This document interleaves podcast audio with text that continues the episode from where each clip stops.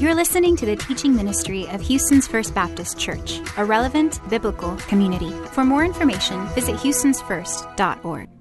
Welcome Sienna and Cypress and downtown and digital family as well, and all that are here today. If you got a Bible, I want you to turn to 1 Timothy chapter 1 is where we're going to be. If you didn't bring your Bible, that's totally cool. We got one right in front of you there, and it's on page 1051 is where 1 Timothy is, and you can grab that and you can follow along. We started last week going through 1 Timothy. I love teaching books of the Bible because you get a lot of stuff in there, and you're not just cherry picking different verses. So we're going to go through 1 Timothy, 2 Timothy, and Titus this school year, and so we can learn these things. They're called pastoral epistles, and what that means is it's telling Timothy and Titus as well how to put the church together. Because we live in an upside down world, so we need a right side up church so that we can understand what's going on and the things that we're moving through in today's society. So that's where we're looking at this. Timothy is the pastor of the church at Ephesus. Maybe you've heard of the book of Ephesians. That was to the church of Ephesus as well. This is about 63 AD, and Paul is trying to tell Timothy about false teaching. He's saying, now we don't want to get false teaching in the church. We got to make sure we stay true. We got to stay authentic. Because what happens is you end up with true and false, and they slowly become blurred where you got a kind of true and a kind of false. A used to be true, a used to be false. Uh, well, today now we do this and tomorrow we used to do that. And there's a true and a false that happens where God has declared something and it goes past any culture, any time period, any thought process. It's something we got to say, this is true and it's out of the Word of God and it's something that God has for us. So Paul with Timothy is saying, look, I want to knock down any of the things that are false. Now, to illustrate this, I want us to get started with a, just a short little video clip in just a moment. It's of a basketball coach that's coaching youth basketball. So it's the little tykes, and they're cruising along, and I think you're going to get a big chuckle out of this because one of the guys is going to shoot on the wrong goal, and I want you to see how the coach responds. Just as Paul is saying, we don't want to go to the wrong goal, we want to stay on the right goal. So let's watch this together.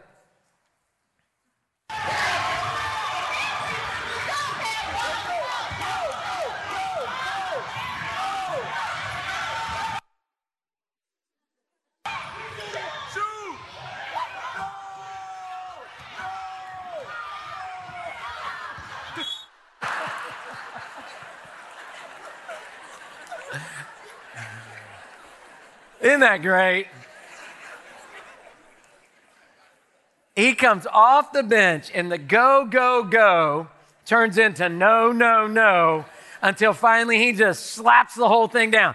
So if you've coached any youth sports, you probably felt like that at some point along the way. But to be able to think that's what the Apostle Paul is doing. He's saying, look, the, the, believers in the church of Ephesus have turned and they're beginning to go the wrong way. There's a temple in Ephesus called the Temple of Diana or Artemis, same goddess. It's just a Roman name or a, a Greek name. And he's saying, no, that's not the way we're going. We've got the wrong goal. We're shooting on the wrong goal.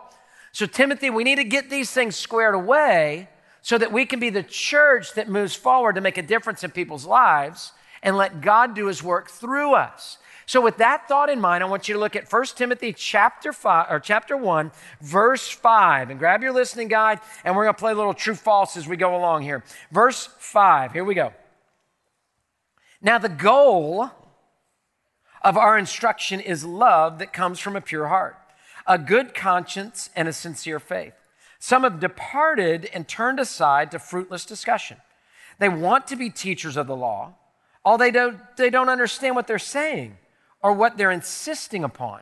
So let's take a pause right there. Here is the goal. He says, Now the goal of our instruction is love from a pure heart, a sincere faith, a good conscience. So let me ask you a true false question. The first question is this, and then I'll point at you and we'll either say true or false on the count of three. Here's the phrase The goal of following Jesus is knowledge. True or false? One, two, three. False. There you go. That's right. Here is the goal. The goal of following Jesus is love. True or false? True. True. The goal of following Jesus is love. That's what's found right there in verse 5. And it's saying the goal of our instruction is love. It's love from a, a pure heart, from a good conscience and a sincere faith. I love those three, thing, three things a, a, pure heart, a good conscience, and a sincere faith. I mean, where is the, those phrases ever used any other place besides church and Christianity? I mean, it's just not going to be, you're not going to find that phrase a lot of places. I, I want it to be with a pure heart, I want it to be with a good conscience.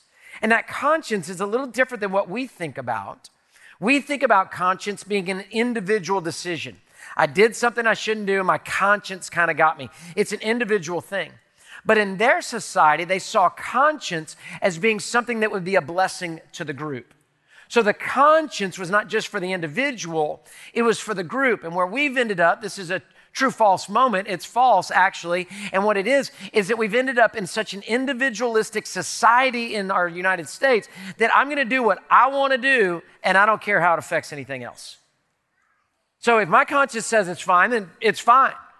And it doesn't matter how it affects anybody else or any other society. Well, this in, in Ephesus was different. It was like, no, what I think, I'm a part of a larger group. And so, with a pure heart, a good conscience, I care about my team, and a sincere faith, those three things, building blocks into the goal of my instruction is love. Love, this agape love, this desire to love people well. Think about what Jesus said in the Gospels. What's the greatest command he's asked? And he says to love God and to love others like yourself. So it comes back to the greatest commandment is to love. And that's what we see here with Paul. And we've got to let people see that love of Christ in real life, letting them see it lived out in our lives. That makes a huge difference when we make an impact in life. Kelly and I just uh, this past week, we were at a, a, certain thing and we got to talking to this other couple in line, and I could tell uh, that they weren't uh, from America originally just by their accent and such. And so I said, well, well, where are you from? And they mentioned a country in Asia. And I said, Really? I've been there. Not a lot of people have been to this country. So I said, I'd been there. And they said, You have? They were shocked. And I said, Yes. I said, Hello in their language. And then Kelly and I began talking to them, and uh, they said, well, well, why did you go? Why did you go to our country? And we said, Well, we went with our church. And we went to be able to make a difference, to be able to help teach and to do different things like that. We went with our church. And then they responded and they said, Well, we have some relatives that are Christians in our home country, and they read the Bible all the time. And we said, Great. And then Kelly asked, Are you Christians? And they said, No, we're not. And just kind of pause. It was super refreshing to hear somebody just clearly state that. Because, right, you know, you ask people, when you say, Are you a Christian? Like, well, I don't really like God and I don't really like Jesus and I hate church, but yeah, I'm a Christian. I don't know if that all works together like that, you know? And so they just, no, we're not Christians. And so we said, Well, we are Christians. And they said this this was really interesting. The lady responded, She said, We knew you were Christians because you're so nice. And I said, Well, you know, that's really, you don't realize that, but you just actually quoted a Bible verse. And in the Gospel of John, it says, They will know you are Christians by your love. And so that's something that's in the Bible. And as, as you said that, that's a connection with the Bible. And then Kelly said, Well, if you have any questions about Christianity, if you'd ever like to ask us, we'd, we'd love nothing more than to tell you about our faith. And the lady said to this to her, she said, well, as we've been in America, we've realized, we know that the people that are really nice, they're always Christians. The people that are really nice are always Christians. Now, what does she mean by really nice? Now, hopefully everybody's nice, but there's a sincerity of really nice. You know what I'm talking about? Like, we've all been nice, we're social, we're nice, we know how to do that. But when you really care about somebody, and that really nice then shows the love of Jesus Christ. Here's how it works. Hey, how you doing? And you're just waiting for them to say they're fine so you can tell them all about your life. That's a different place of that, and it can be fine at different times. But what we need is not where we're just trying to wait on them to finish their story so we can tell our story. Now, I want you to know I'm chief of sinners on this. I'm a talker. I'm sure that surprises you, but I'm just waiting for them to quit talking so I can start talking. Well, that's not a good way of loving people. What I need to be doing is I need to be listening to what they're saying so that I can identify possibly a way I can help in their life and I can care for them. And that's where Paul says the goal of the instruction is not for you to tell your stories, Gregg. The goal of the instruction is so that you can love. and love it away that, that this person that's not a Christian, the only way they can get it out is the Christians are always the really nice ones. And that can shine with Jesus Christ. So the goal is that we would love. Now, I'm going to tell you a lot of things. I hope you learn a lot of things. I've told you already about the goddess of Diana, the goddess of Artemis, uh, Ephesus in 63 AD. We're going to learn a lot of stuff. But the goal is not knowledge, the goal is love, it's to live it out. Paul says in another book, he says, knowledge puffs up, love builds up. So here he begins. He says, I want you to get the right goal. So, how do we know when we miss the goal? How do we know if we're running to the wrong goal? Let me give you two things. We miss the goal, number one, when we swerve from love. We miss the goal when we swerve from love. Look back, if you will, in your scriptures there. Verse 5. Now, the goal of our instruction is love. We got the goal that comes from a pure heart, a good conscience, a sincere faith. Some would say really nice. Verse 6 Some have departed. That Greek word means swerved, departed.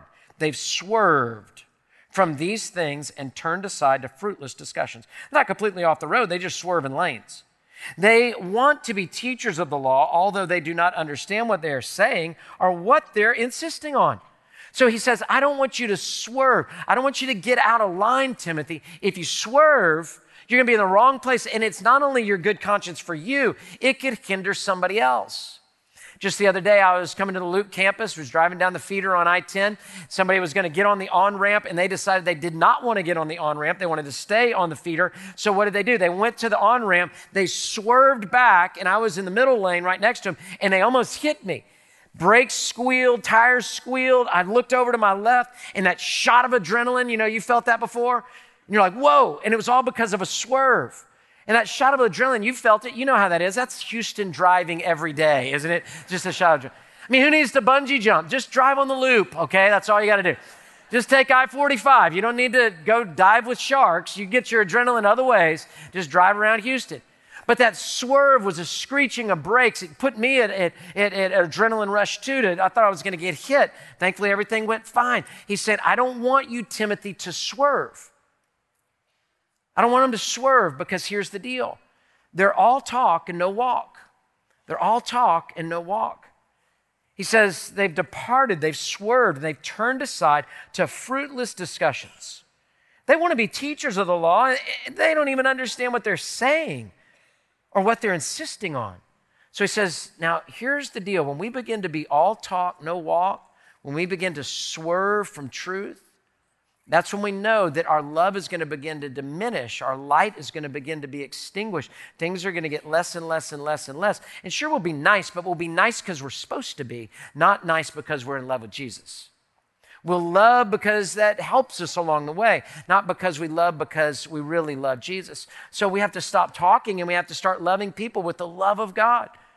C.S. Lewis received a quote from a friend of his. He, he wrote him a, a note, and here's what he said The best argument for Christianity is Christians.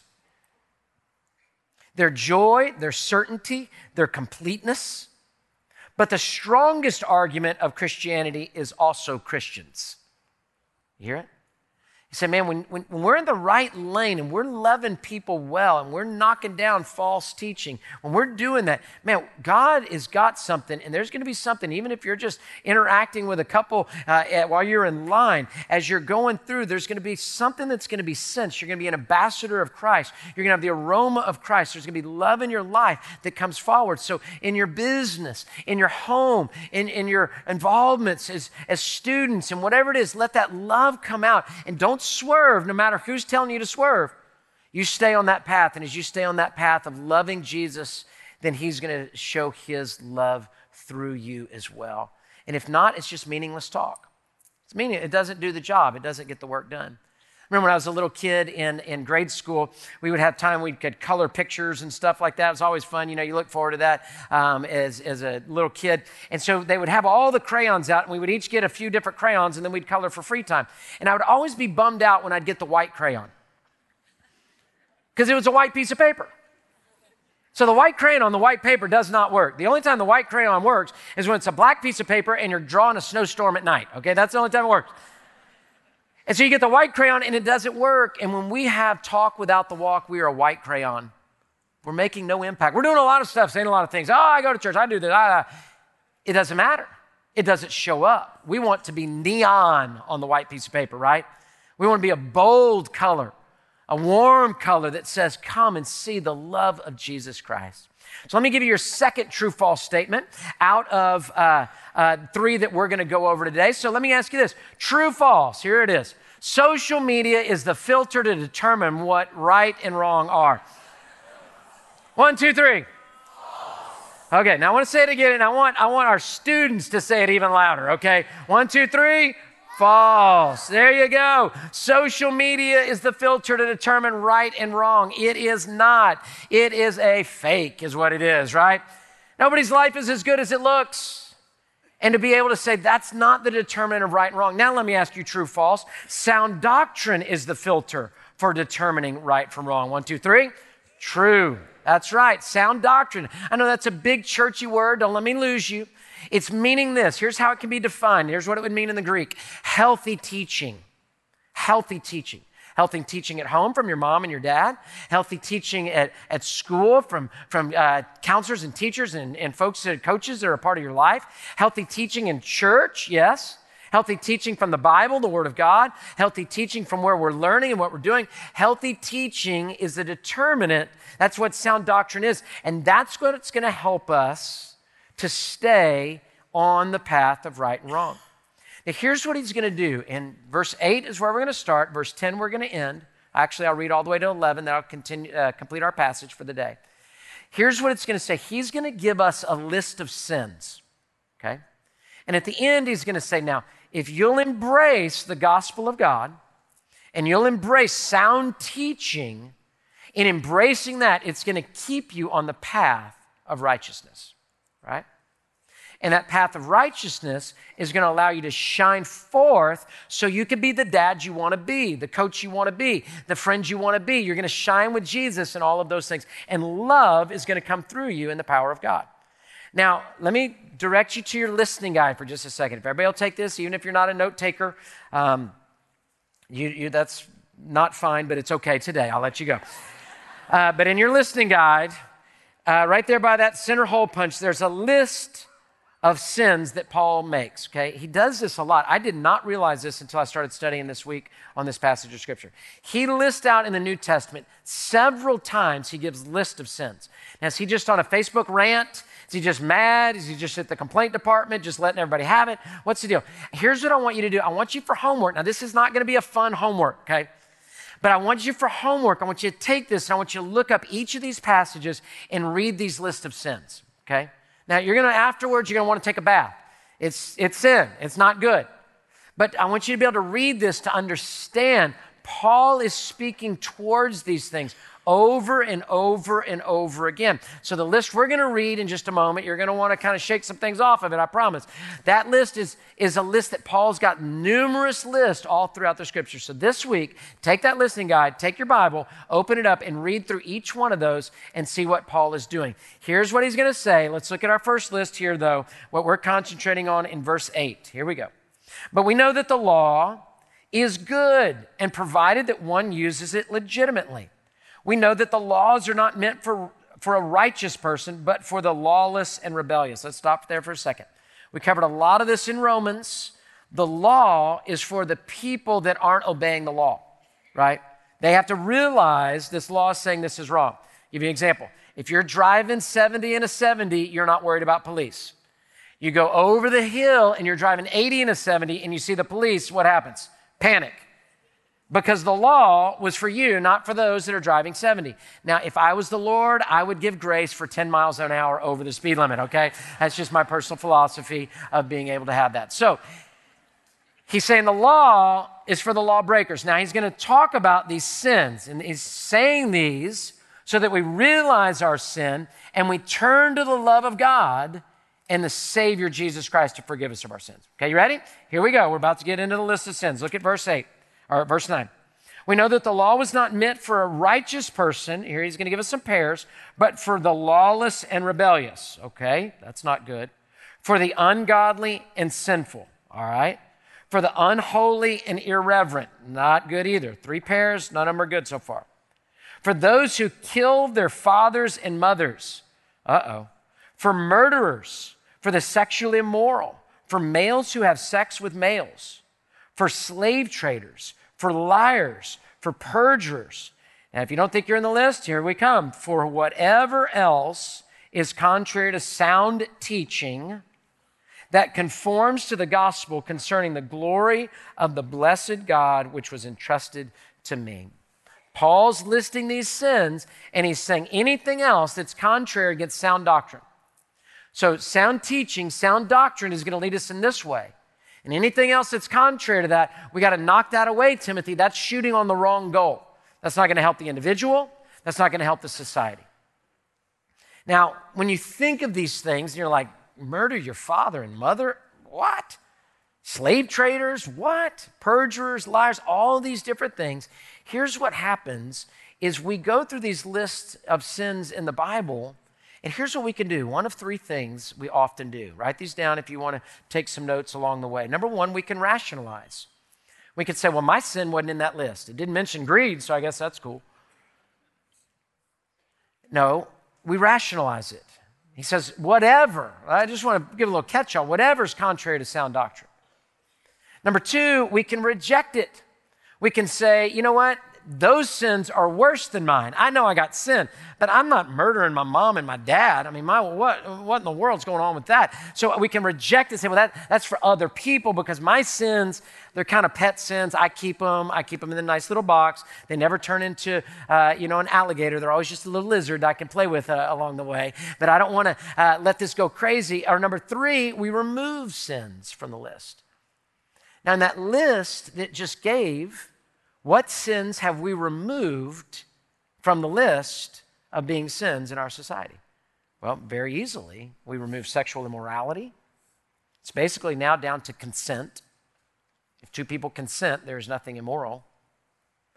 We've removed homosexuality from it as well. And we've said we're going to take those and we're going to put these over here in cultural change area. And then we're going to stick with slave traders, perjurers, liars, murder your mother and father, murder your, your, your, you know, be a murderer, all that sort of stuff.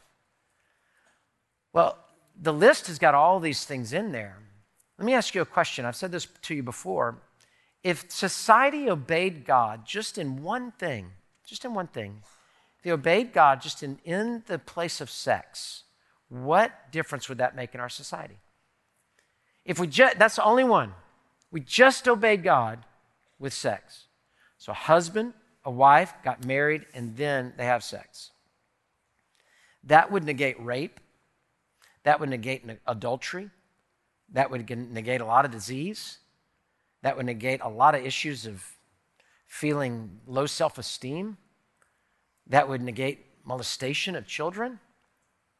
That would negate sex trafficking. That would tremendously lower abortion. It would help kids to prosper. Just that one thing, if that, just that one sound doctrine, but our society has removed that and placed that over on the side. It as long as consent is there, then everything's great. Well, it still affects your heart and your soul and affects society as a whole. And secondly, homosexuality. I, I, put here in your listening guide, I did an entire message. There's a QR code right there in the middle, entire message out of the book of Romans, Romans chapter 1, about homosexuality. And I want you to know if you struggle with that or you have a family member that struggles with that, I want you to hear that first verse we started with. The goal of our instruction is love. We love you, we care for you. But at the same time, God says that's not his biblical best for you. And so I took in that uh, message that I did about a year ago, I talked about my own family with one of my favorite uncles It was a homosexual and how we interacted and all of those things. And so click on that, get the QR code, and listen to that. We want you to know you are loved, you're welcome we want to show you God's best design and show you love because we truly do care.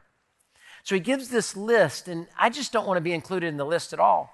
Remember, I was a teenager and I was sassing my mom. I was giving her kind of some gruff and back talking to her. And then I found one of these lists of Paul and had right there in the middle of all these heinous sins disobedient to parents. And I was like, I just don't want to be in the list. My young Christian heart, I just don't want to be in the list. If this is the list and I'm next to this and that on the other side, something's got to be wrong with this. And so at that point, of course, wasn't perfect at all. But let me honor my parents. Let me care for them in that way. See, sound doctrine, healthy teaching enables us to see clearly so that we can live rightly. See it? So he says, I want you to know the way you determine true and false is by sound doctrine. That's the end of verse 10. It says, anything else contrary to sound teaching, sound doctrine, healthy teaching that conforms to the gospel concerning the glory of our blessed God. Here's the deal bad theology is like a bullet, it goes in small and it comes out big. They say, well, that's no big deal. Just wait 50 years and it'll be a huge deal. Goes in small, comes out big. That's how the enemy works. And so, in this sound doctrine, he says, I want you to filter everything you're seeing, Timothy, in Ephesus. I want you to filter everything that's happening. When you look at the temple of Diana and Artemis, you don't have to worry if that's right because you know the one true God. You know Jesus is the way, the truth, and the life. So, filter everything through that, and I want you to understand that. Great illustration for you uh, that I, I, found out about. Um, it's called a life straw. Okay, life straw. I didn't know much about this, but this is something you can use if you're going camping or you're going to a remote place, and you can stick this straw down into just a river and suck right out of it, and it will purify everything that goes through it. It'll purify the water. So let me give you a little stats on this. It will take out 99.999999% of the bacteria. That's pretty good. It'll take out 99.999 of the parasites. I'd like a few more nines, okay, uh, on that one. I don't know about you. I don't want a parasite. It'll take out 99.999 of the plastics, the microplastics, the dirt, the sand, and the cloudiness, and it lasts up to a thousand gallons. So this may be a stocking stuffer for your camper uh, in your family, right? They'll forget by the time Christmas comes around. But you put this thing in the water and you can drink right out and it filters right out. Let me tell you what sound teaching, the Bible, the Word of God, it filters what we're drinking from this world. And let me tell you what, it's not 99.99999, it's 100%. It's not just for a thousand gallons, it's for all your life. And so we've got to be able to look, students, you got to be able to look and say, okay, this is what the world's saying about sexuality. This is what they're singing about, what they're saying about. Let me look at it and say, what does God say about that? What does the Lord say about that in the way I interact with my parents?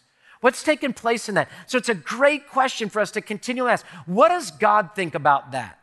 Does the Bible say anything about that? What does Christian history say about that? What does Christian wise counsel say about that? And instead, we get, instead of just drinking out the dirty water, we say, I'm going to take this and I'm going to put this as my filter. And now I'm going to get, watch, the living water of Jesus Christ that gives true life, that really satisfies and quenches our spiritual thirst. So, is social media the right filter? No, it's not. Is sound teaching? Yes, it is. So, put yourself under a lot of teaching and allow that to be something that you learn. Because when you get into this word and you fall in love with Jesus, it will make a huge, huge difference in your life. Last true false question. Here we go. True false. We'll just jump to the to the place here. The gospel is the center of Christianity in our hearts. I hope you know that's true. On the count of three, one, two, three. True. The gospel is the center of Christianity and our hearts. Let's see it in verse 11. Sound teachings, the end of verse 10. That conforms to what? The gospel concerning the glory of the blessed God, which was entrusted to me. See, we're all on the list somewhere. We're all on one of the lists somewhere.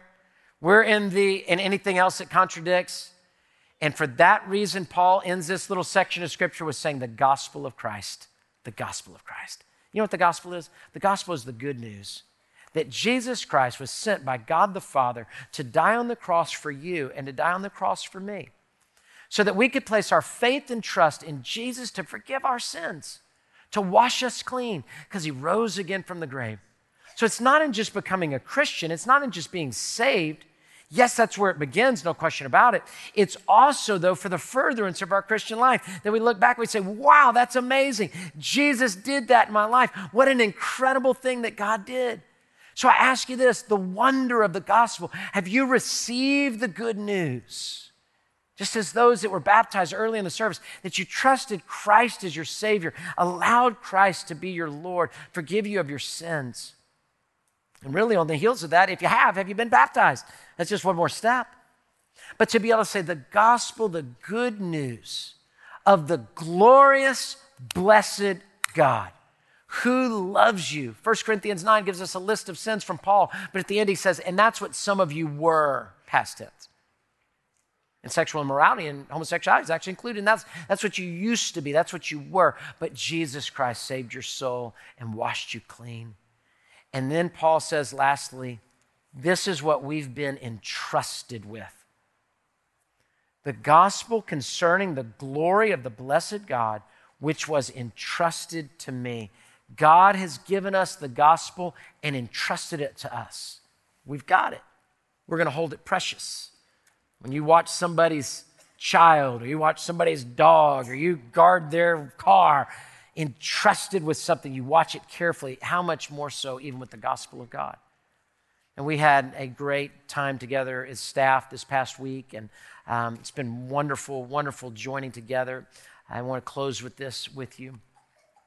We do this at the kickoff of every school year. We have First Baptist Academy staff that comes in this very room at the Loop. We have our Cypress campus staff, our Sienna campus staff, our downtown campus staff, our faith centers where we give away food and clothing. I told you last week we've given away over 3 million pounds of food just this year alone, which is incredible. Our deaf church, did you know that we had a deaf church? Houston's First Baptist Deaf Church that we're ministering to that community. And so we, we bring all of them together. We spend a morning together of worship. I speak a bit. Uh, we have lunch together. We have some teaching time, some breakout. We're just training our staff. And we had a panel of three church members, amazing church members that God's using them in different ways. And one of them was a, a church member of ours that used to be a pastor. And so I asked him, he's still in ministry, but I asked him, I said, Can you tell us as a staff how do we keep our spiritual vitality as a church staff? So I don't know if you know this, but sometimes it can be hard when you're dealing with Christian stuff all the time. You become a banker with $100 bills or a jeweler with diamonds. You're handling the precious all the time. I'm, I'm in this all the time. But I want to I want to realize this is precious still. It's not just a, a book, right? I tell our staff this all the time. Don't let your ministry ruin your Christianity you seen that happen before? You let your ministry ruin your Christianity. Because when I get to eternity, nobody's going to call me Pastor Gregg. I'm just worshiper Gregg. So I, want to I want to go in in a blaze, loving the Lord. So I asked this pastor friend, former pastor friend, and still in ministry friend, I said, What would you tell us? And he told the story of this evangelist that had been doing, traveling around the country for 70 years. And at the end of his ministry, they asked him this They said, How did you stay fresh? After 70 years of loving people and traveling the world as an evangelist. His name was Gypsy Smith. He was a gypsy actually and became a Christian, and they just called him Gypsy Smith. 70 years. Here's what he said. He thought about it. Picture an old man pondering it. And he said, I never lost the wonder of it all. I never lost the wonder of it all. And I just ask you, have you lost the wonder of it all? Because knowledge has gotten so big that love has gotten so small. Have you lost the wonder of it all that you've begun to fight with God about your sin instead of realizing He has your best in mind? Have you lost the wonder of it all that you've been entrusted with the gospel of Christ? And you get to make a difference in your friends and your family and your workplaces. Church, let's don't lose the wonder of it all. Let's swat down the false teaching and trust the wonder of the gospel to the blessed God, to the glory of Christ that we've been entrusted with. And from that, we will love people well because we love Jesus well. That's where it begins. Father, we come in Jesus' name and we thank you, Lord. Thank you for Paul swatting down arguments. Thank you, Lord, for Timothy. And Lord, thank you, Jesus, that we have the opportunity to be a part of making a difference as well. You've given us a LifeStraw of your word. You've given us a LifeStraw of healthy teaching here, but in other places as well, Life Bible Study and places outside our church. So, Father, may we have that used as a filter. What does God say about that? What does the church say about that? What do Christian council say about that?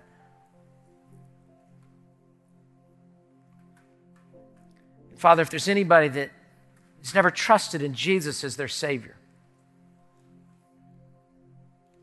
they're nice, good.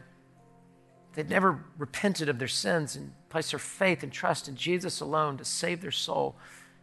If that's you, maybe in this very moment, even that you would just pray and say, Jesus, I, I, I've sinned. I ask you to be my Savior.